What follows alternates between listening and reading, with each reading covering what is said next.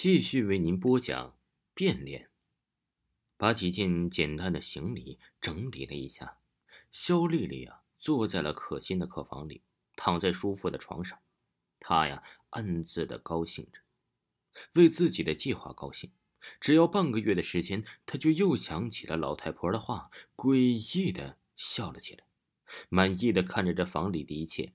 她不喜欢这橘色的色调，不过不用着急。等他成了这里的主人，就可以按着自己的心意随意的布置着自己的房间了。自从肖丽丽搬了进来，可心就觉得自己不再像以前一样寂寞，最起码她可以陪着自己说说话。她总是有说不完的笑话，而且她每天晚上还会帮自己按摩一下。她的手艺真不错，每次都让自己舒舒服服的进入梦乡。一个星期很快就过去了。这中间呢，可心的爸妈回来过一次，见过了肖丽丽，觉得她人很不错，能陪着可心，他们也很放心。但是最近两天，可心却觉得浑身没劲儿，身上总是软绵绵的，于是她请了病假，而肖丽丽为了陪她，也跟着请了假，这让可心感动极了。吃过了午饭，可心睡觉了，肖丽丽回到了自己的房间，拿出了那个笔记本。还有三天到六个月三日，就够半个月的时间了。他开心的将笔记本藏好，去照镜子。真的，自己和可心确实长得有点像了。这也难怪，今早那个钟点女工把自己当成了可心。只是那个笨蛋可心，大概还没有发现自己的变化吧。做可心真好，住得好，吃得好，还有那么疼她的爸妈。就连他请了几天的病假，竟然也有一大帮同学过来跑来看他。肖丽丽的脸上带着得意的笑，悄悄地推开了可心房间的门。可心睡着了，紧闭着眼，均匀地呼吸着。肖丽丽静静地在他面前蹲下，对着他的鼻子开始大口地吸着他的气息。这也是那个老太婆说的，每天必须要呼吸他的气息半小时，要半个月时间呢。可心咦了一声，那种不舒服的感觉又来了。他翻了个身，却感觉床前有人，睁开了眼，吓了一跳。肖丽丽的脸在他旁边放大了，脸上正带着一丝诡异的表情，似笑非笑的看着他。可心觉得不舒服极了，于是他坐了起来。你醒了，睡得还好吗？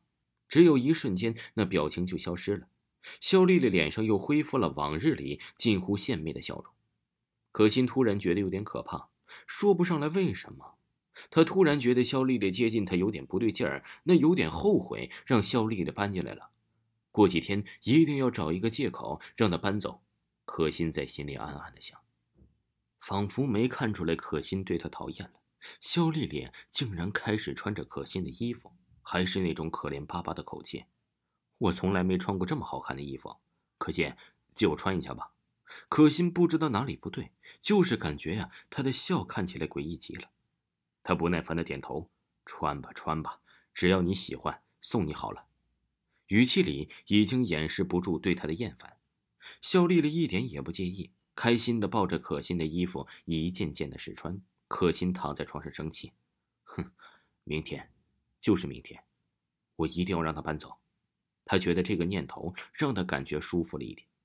但肖丽丽没给他开口的机会，可心还没有起床，他就到学校里去了。可心一个人坐在餐桌前，无聊的翻着日历。今天是六月一日，肖丽丽只请了这几天的假，所以她去上学了。家里就只剩下可心一个人。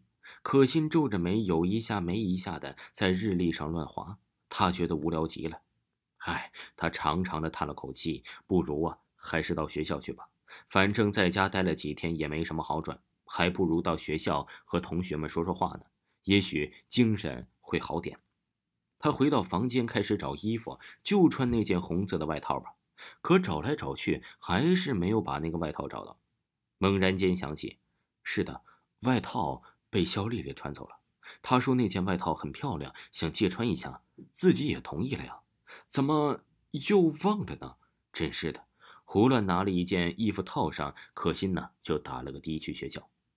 到教室的时候正好下课，同学们看到他都没有什么表情。他们正围着肖丽丽热闹的说着什么，自己才几天没有来上学，这肖丽丽就变得如此受大家欢迎了。